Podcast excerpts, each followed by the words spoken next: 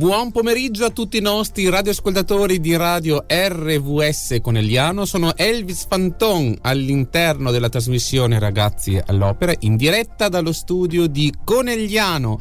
Anche oggi continueremo con eh, l'ascolto, con l'analisi del, dell'opera Il mondo della luna di Franz Joseph Haydn, questo dramma giocoso per musica. Eh, ricordo i personaggi eclittico finto finto astrologo, Buonafede basso, eh, Flaminio figlia di Buonafede, Lisetta cameriera di Buonafede, Clarice altra figlia di Buonafede, Cecco servitore di Ernesto, Ernesto invece è cavaliere. Eravamo arrivati al punto della storia in cui Buonafede, e il nome dice tutto, veniva ingannato da Eclittico. Ma prima di riprendere un attimino la storia, ascoltiamo subito il primo brano musicale sono fanciulla da marito. RVS, accendi la speranza.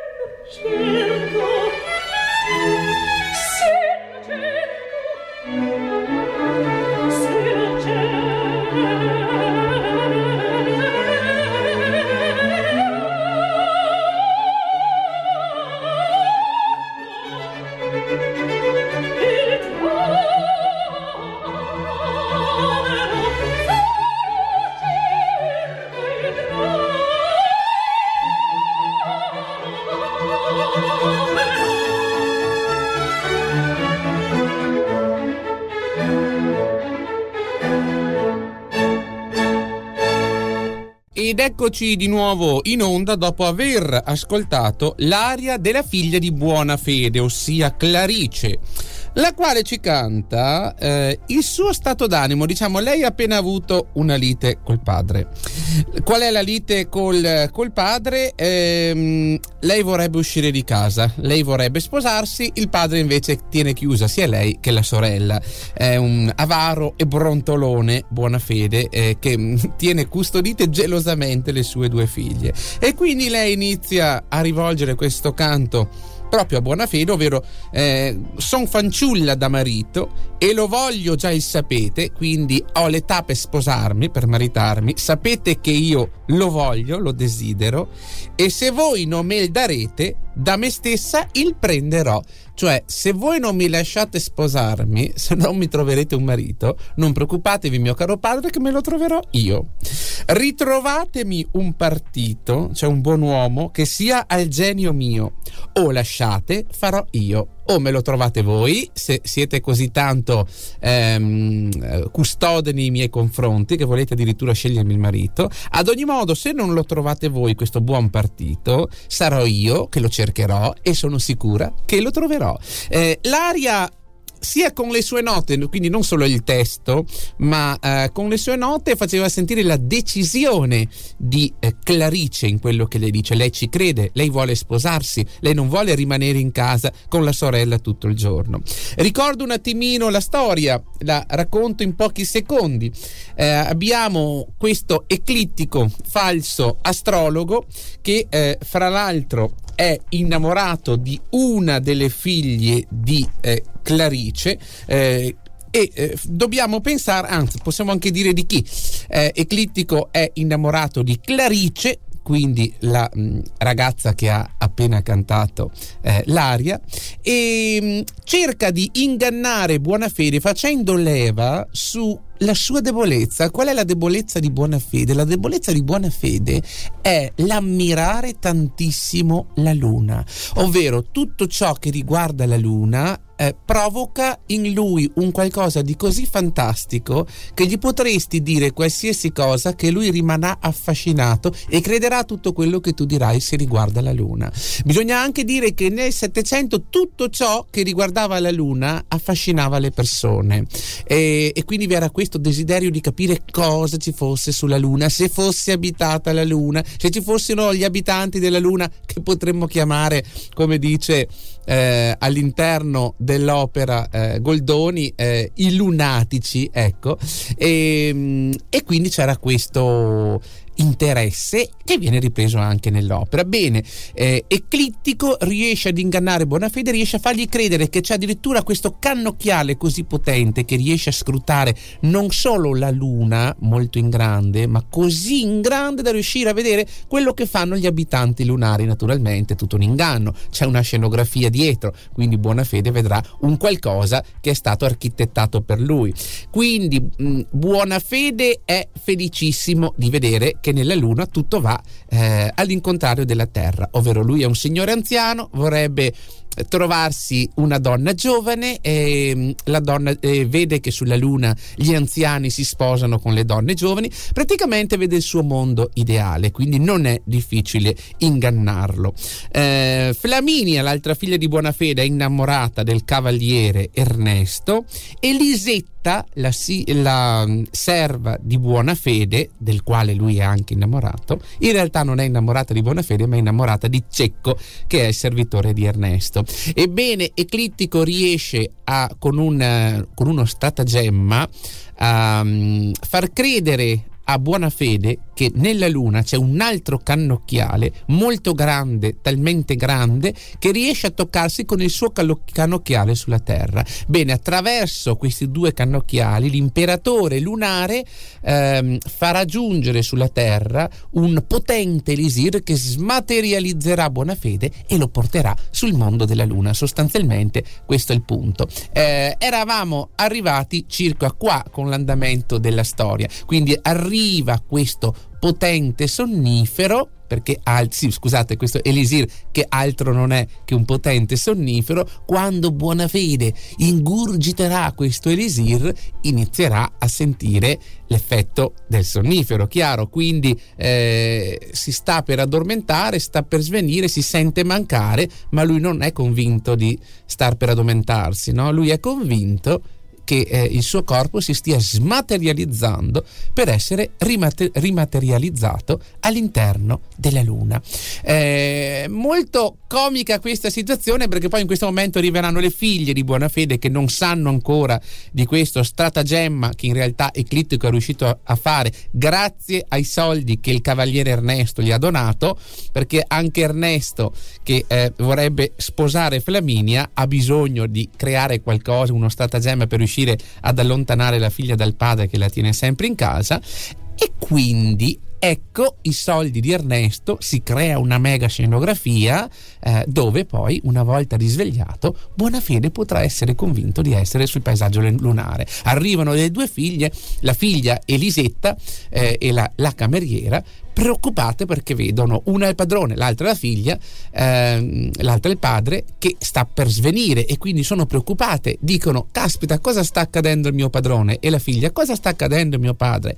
Ehm, Eclittico scherzerà un attimino, non farà subito capire che è tutto uno scherzo, che ha bevuto un sonnifero buona fede, ma semplicemente dirà a Lisetta e, eh, e all'altra figlia di buona fede, dirà loro che il padre sta morendo, ma lo dice in forma scherzosa perché vuole vedere la loro reazione. All'inizio sono preoccupate, poi dice ha lasciato un testamento, ha lasciato un bel po' di soldi per Clarice, ha lasciato un bel po' di soldi per Lisetta. Allora le due non sono più così tanto preoccupate della morte del padre e Lisetta del padrone, perché a un certo punto iniziano a dire, ben, era assai vecchio, eh, si sa, eh, se proprio doveva andare adesso, vada adesso. Tanto ognuna delle due ha comunque un laudo compenso e quindi ecco il comico, ecco il dramma giocoso all'interno. No? Dramma sembra che stia per morire, giocoso ci si diverte un mondo perché in realtà è tutta una finzione. Quando si addormenterà... Eh,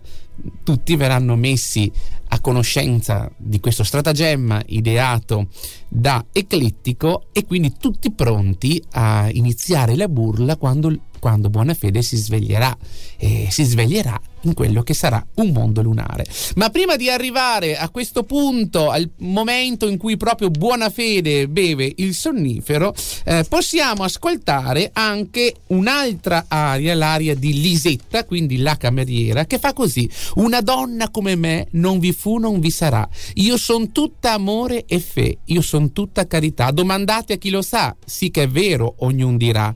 Io malizia in sé non ho, sono stata ognor così Poche volte dico no, quando posso dico sì, ma lo dico già si sa, sempre salva è l'onestà. Mm, bel caratterino, a voi regia.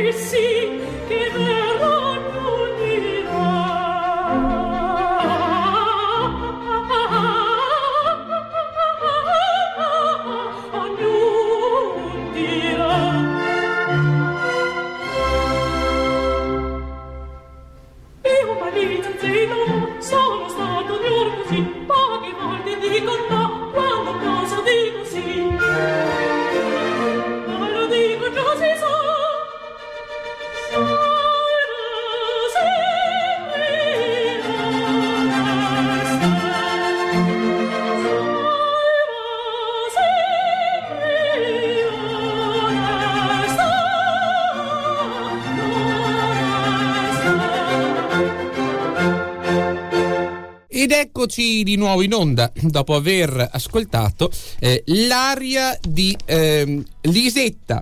Eh, ecco, eh, si capisce certamente molto bene il carattere di eh, questa donna. Una donna come me non vi fu, non vi sarà, però poi finisce con eh, ma lo dico, già si sa, sempre salva l'onestà, ovvero sono maliziosa, sì, eh, sono tutta carità, però sapete appunto che dentro di me ho questa malizia, eh, a volte dico no, quando posso dico sì, però, però finisce con salva sempre l'onestà, ovvero sono una persona veramente onesta, quindi sarei proprio ottima da sposare pur col mio caratterino.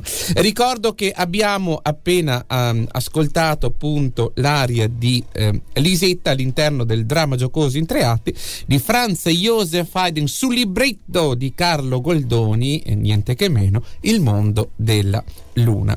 Eh, bene, qualche notizia su Franz Josef Haydn che la scorsa settimana il tempo vola sempre, vado vado, volo volo sarà il prossimo brano e in effetti il tempo bisogna dire che vola. Ebbe comunque un'infanzia serena. Quando racconto questo musicista ai miei alunni dico, ecco, non ebbe ma- magari i problemi che ebbe Mozart nella vita, sia dal punto di vista economico che anche nell'affermarsi come ebbe Mozart partendo da un enfant prodigio che non è sempre facile iniziare la carriera passando per essere prima di tutto un bambino prodigio no?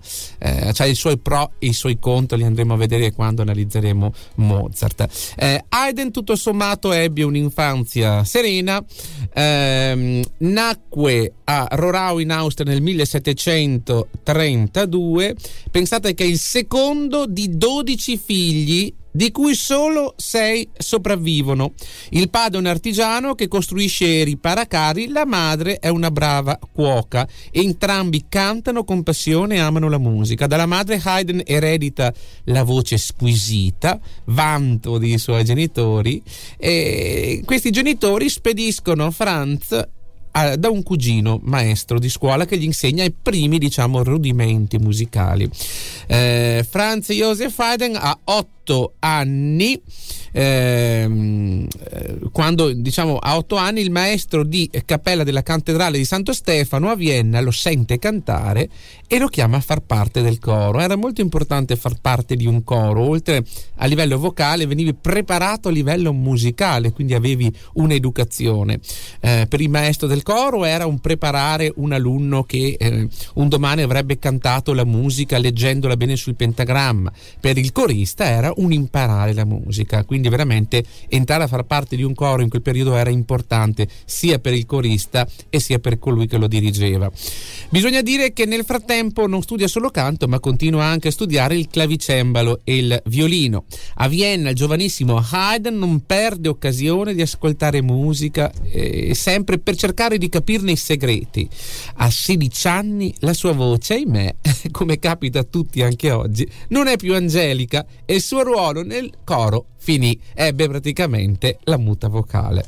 La fortuna però, ecco, parliamo anche lì di fortuna, di occasioni, del momento giusto al punto giusto, al piano superiore nella casa dove lui è ospitato a Vienna vive un compositore, pensate un po', napoletano, quindi italiano, assai conosciuto a quel tempo. Forse i miei alunni, ho detto, lo conoscono poco, però è conosciuto in ambito musicale, il cui nome è Nicola Porpora, o per operista e celebre maestro di canto. Egli lo ascolta, lo ingaggia come accompagnatore al clavicembalo e gli impartisce alcune lezioni. Lezioni di cui Haydn farà tesoro. Nel 1755, a 23 anni, scrive la sua prima sinfonia, ne scriverà 104, pensate un po', tanto è vero che è considerato il padre delle sinfonie, anche se non l'ha inventata lui, diventando appunto ehm, un musicista affermato. A 27 anni assunto dal conte Morzin, un aristocratico boemo che lo, nomica, lo nomina music director nella tenuta di Pilsen. Eh, ora andiamo ad ascoltare il finale del primo atto eh, del mondo della luna con buona fede che ha bevuto il sonnifero e si sta addormentando. Vado, vado, volo, volo. Ascoltate attentamente la musica, ascoltate il momento in cui entrano la serva e la figlia di buona fede perché la musica si fa preoccupata e poi cambia nuovamente e si fa allegra quando arriva lo scherzetto di Eclittico. A voi buon ascolto!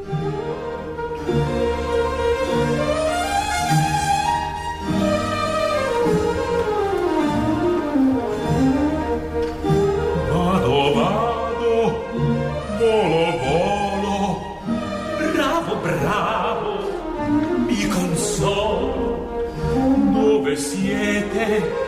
Volo anch'io. Dove siete?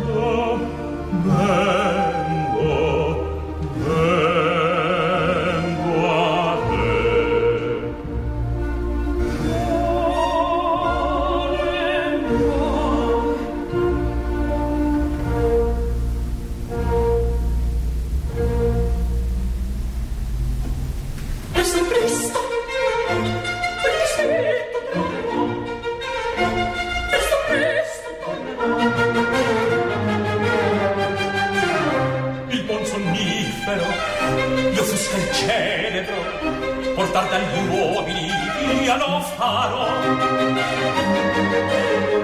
Fabrizio prospero su via prendetelo e la portatelo nel mio giardino. Le donne tornano e si disperano perché già credono morto il meschino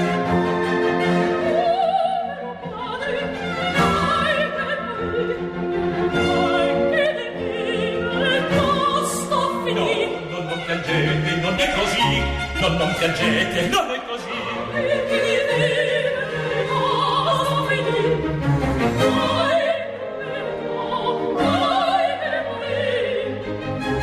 Testamento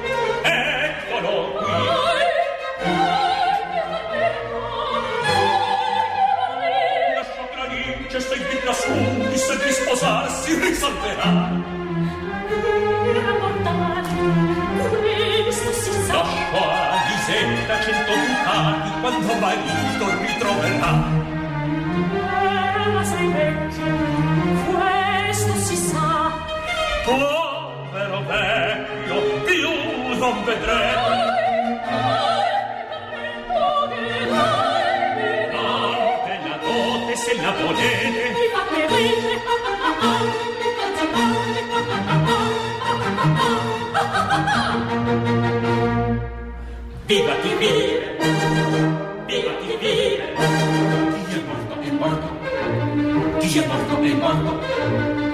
Dolce conforte la dove sarà Dolce conforte la dove sarà Dolce conforte la dove sarà Viva chi vive! Chi è morto è morto! Viva chi vive! Chi è morto è morto!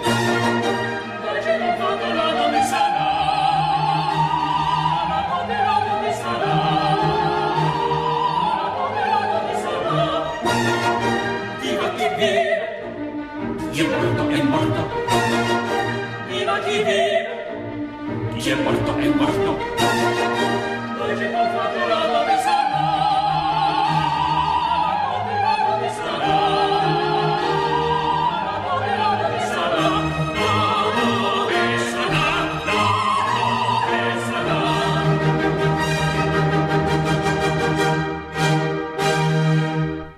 Eccoci di nuovo in onda dopo aver ascoltato questo finale primo Vado Vado Volo Volo tratto dal dramma giocoso di Franz Josef Haydn sul libretto di eh, Goldoni. Ehm, abbiamo notato il finale divertente Viva chi vive, chi è morto è morto, dolce conforto, la dote e sarà. Quindi anche se buona fede effettivamente fosse stato in procinto di morire, per la figlia e la serva alla fin fine avrebbero avuto diciamo la consolazione eh, della dote che sarebbe rimasta loro. La prossima area che sentiremo sarà di eclittico, voi le sapete come sono fatte le vostre donne, così saranno anche sulla luna. Voi lo sapete come son fatte, come son fatte. Ora vezzose, tutte amorose, tutte vezzose, tutte amorose, tutte, tutte amorose.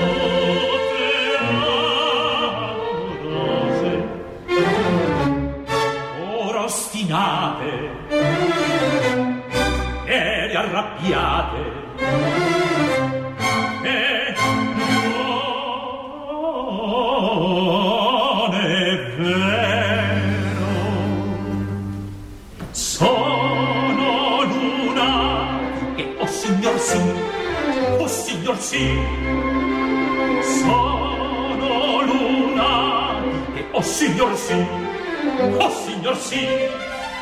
signor sì, oh signor sì.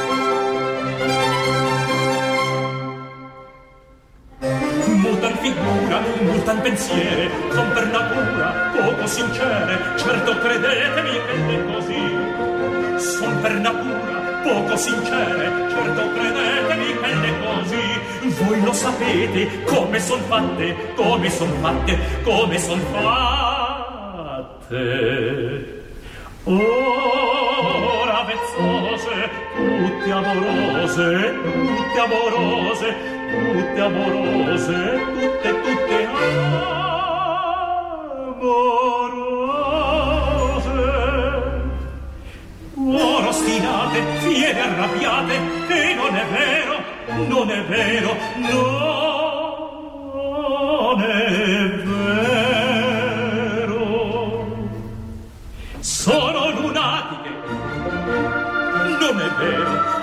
sì, non è vero, oh signor sì, mutan figura, mutan pensiere, son per natura poco sincere, certo credetemi che è così.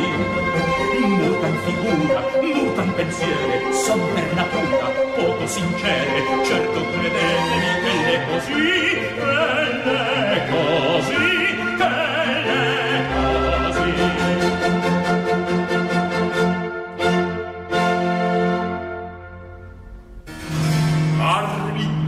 dica il vero, anzi lisetta, ore mica amorosa, or stegno setta. Ma se la qui verrà, forse si cambierà. Ben mi ricordo del bellissimo caso della donna menata per il naso. Ed eccoci di nuovo in onda dopo aver ascoltato l'aria di Eclittico, voi lo sapete. In quest'area Eclittico si rivolge a Buonafede che sta aspettando, si è risvegliato su questo paesaggio lunare che altro non è che il suo giardino addobbato a regola d'arte grazie ai soldi che Ernesto ha donato ad Eclittico e che sicuramente non ha utilizzato tutto, tutto, quel denaro per le scenografie ma una bella fetta immaginiamo che se la sia anche incamerata lui e già messa anche nel conto corrente in banca. Eh, ecco lui si risveglia e dice dove sono le mie figlie? Potranno venire anche loro? Potrà venire anche la mia serva? E, e poi come saranno le persone qui sulla luna? Come saranno le mie figlie? Si troveranno bene in questo, in questo luogo? E Eclittico risponde a buona fede con questa bellissima aria che abbiamo appena ascoltato e ve la vado a leggere per spiegarla. Voi lo sapete, cioè rivolto a buona fede, come sono fatte, come sono fatte le vostre figlie, la vostra serva, come sono fatte le donne, no? Ora vezzose, tutte amorose, ora ostinate, fiere arrabbiate, che non è vero? Cioè, eh, volete negarlo? Sono lunatiche, o oh signor sì, mutan figura, mutan pensier, mi viene in mente di Giuseppe Verdi La donna immobile. Son per natura poco sincere, certo credetemi che l'è così. Cioè, va a dirgli, no? Ehm, io penso che qui si troveranno bene le vostre donne, le donne eh, terrestri, perché hanno questo particolare che si adatta bene al nuovo impero, ovvero sono già di per sé lunatiche, quindi staranno benissimo nel paesaggio lunare. Questo ci va a eh, spiegare sostanzialmente Eclittico. Eh, la scena è in un bellissimo quanto improbabile, appunto come ho detto, paesaggio lunare eh, viene vestito da paggi buona fede. Si preoccupa appunto, come vi ho detto adesso, della sorte delle figlie della cameriera. Eclittico dirà che stanno per arrivare e che secondo l'uso lunare le troverà dolcissime. Ma ecco che si mostrano al vecchio Buonafede, l'imperatore della luna, che altro non è che cecco travestito, con la sua fedele stella Espero, che altro non è che Ernesto. È interessante come Cecco, che è il servitore di Ernesto, nella luna, in questo paesaggio lunare, sia travestito, quindi sia trasformato nell'imperatore, quindi il personaggio poverino che invece ha un grande ruolo, un ruolo di importanza in questo grande scherzo. Diventa una stella il cavaliere Ernesto e sia Cecco che Ernesto spiegano a buona fede dapprima come si tengano in pugno le donne in questa galassia e poi lo lasciano solo nella bellezza della natura. Immaginiamoci una natura in cui alberi eh, suonano, in cui alberi rispondono, in cui ci sono echeggi all'interno di voci continue.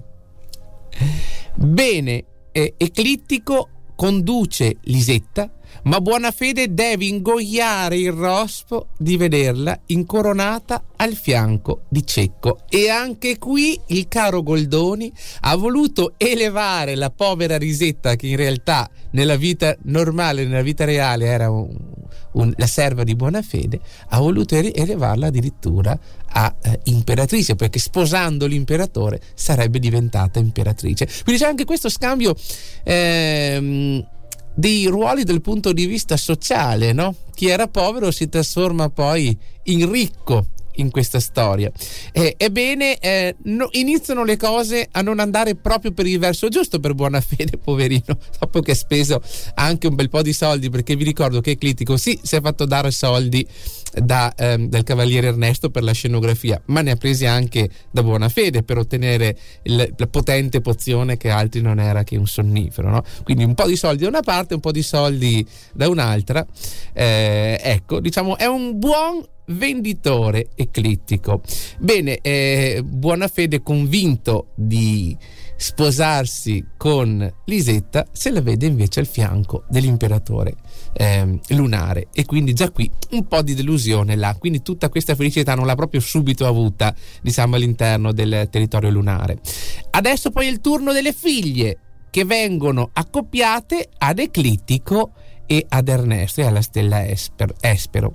Ha inizio così questa cerimonia di nozze tra Flaminie, Flaminia e Clarice e dei due importanti personaggi lunari. Quindi ehm, buona fede è talmente, a parte il boccone amaro di Lisetta, talmente felice di vedere in questo mondo che ehm, le persone eh, sono simpatiche, le persone ti salutano, addirittura l'imperatore lunale viene a salutarlo di persona, gli tende la mano, wow che meraviglia, mi sento importante, questo è il mondo che fa per me, che lui perde interesse nel denaro, perché inizia a pensare che valore può avere il denaro dinanzi a tutta questa grande felicità?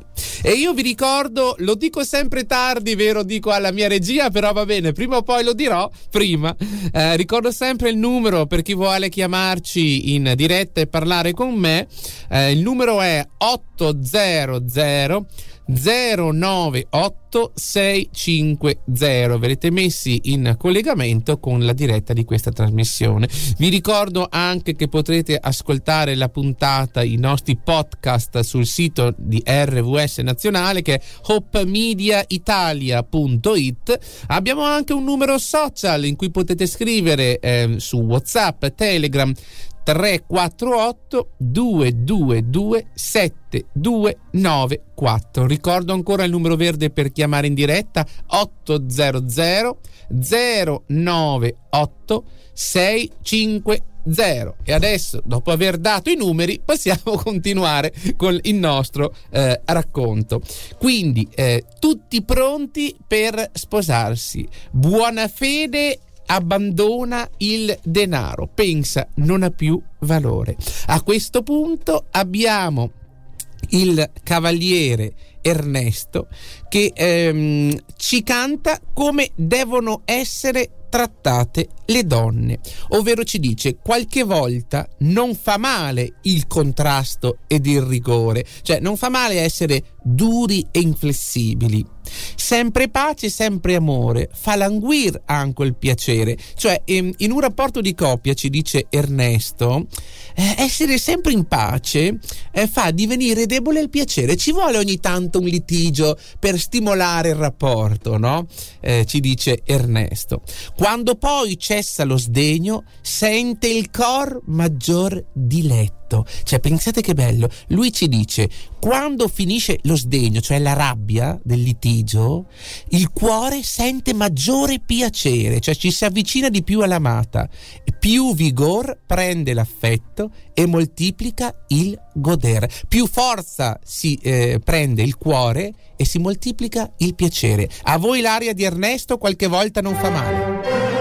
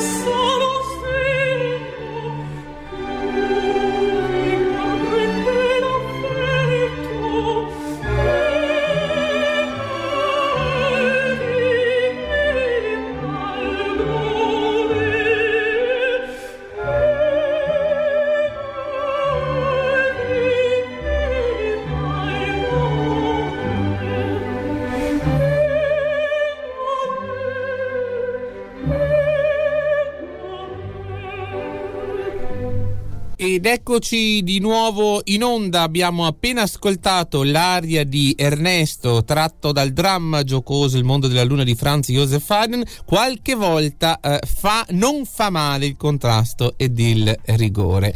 Beh, devo dire, ogni volta che ascolto l'aria di Ernesto eh, rimango proprio rapito dalla seconda parte, diciamo, musicale che ha quest'aria. Quando cambia, quando quando dopo ehm, il litigio, eh, quindi quando cessa lo sdegno, senti il cor maggior piacere, è scritto diletto ma lo traduciamo già direttamente, più vigore, più forza prende l'affetto e si moltiplica il godere, il piacere.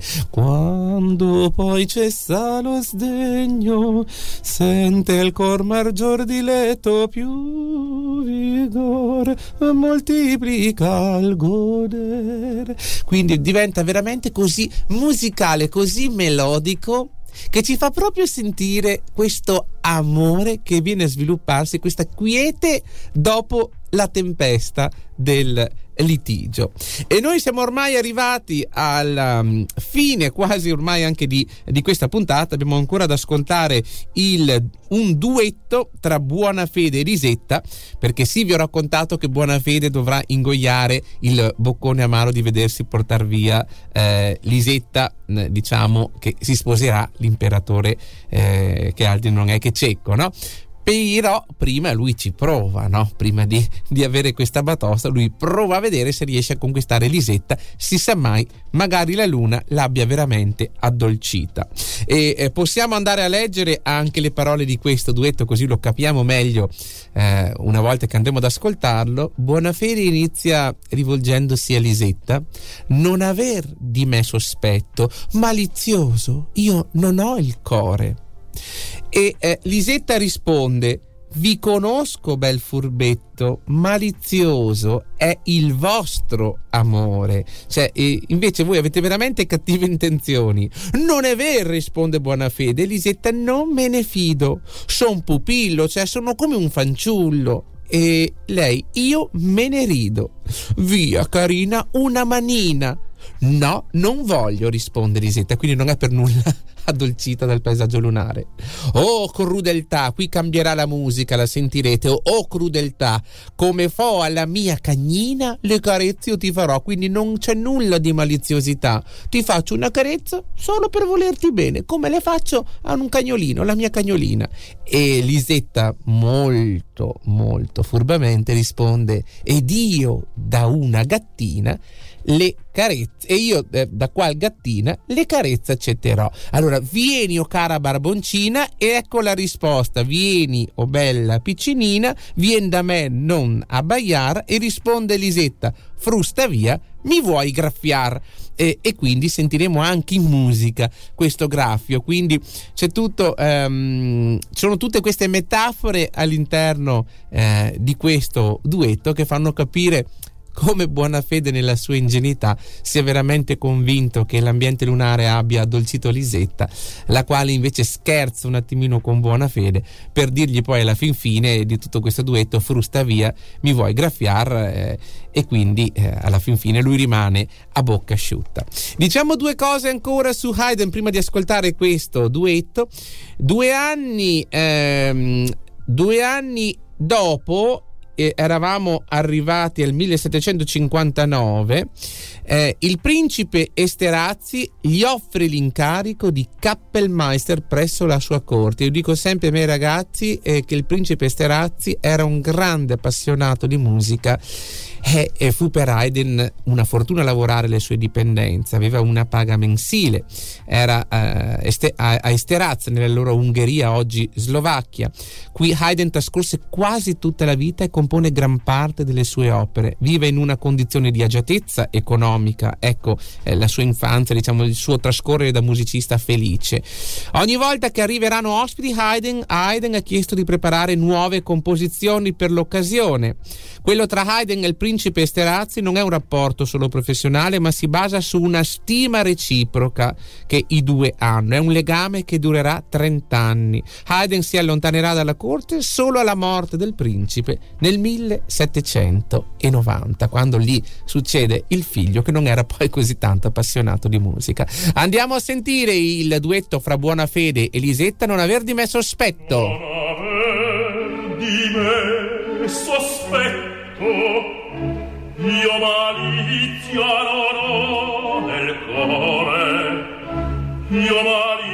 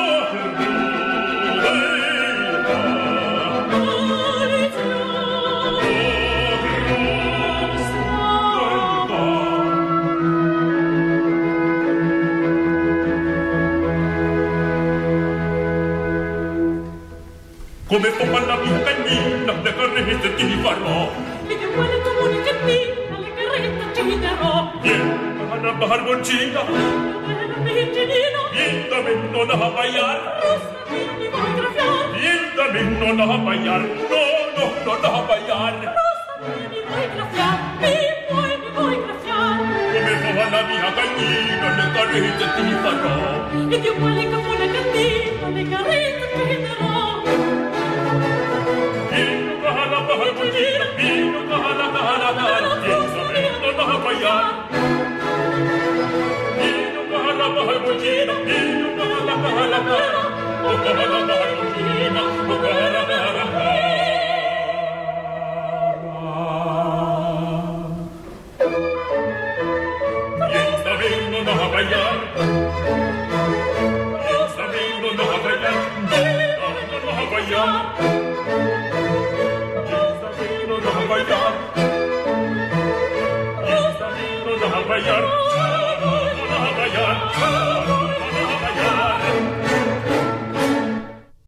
eccoci di nuovo in onda, abbiamo appena ascoltato il duetto tra Buonafede e Lisetta, non aver di me sospetto, malizioso io non ho il cuore.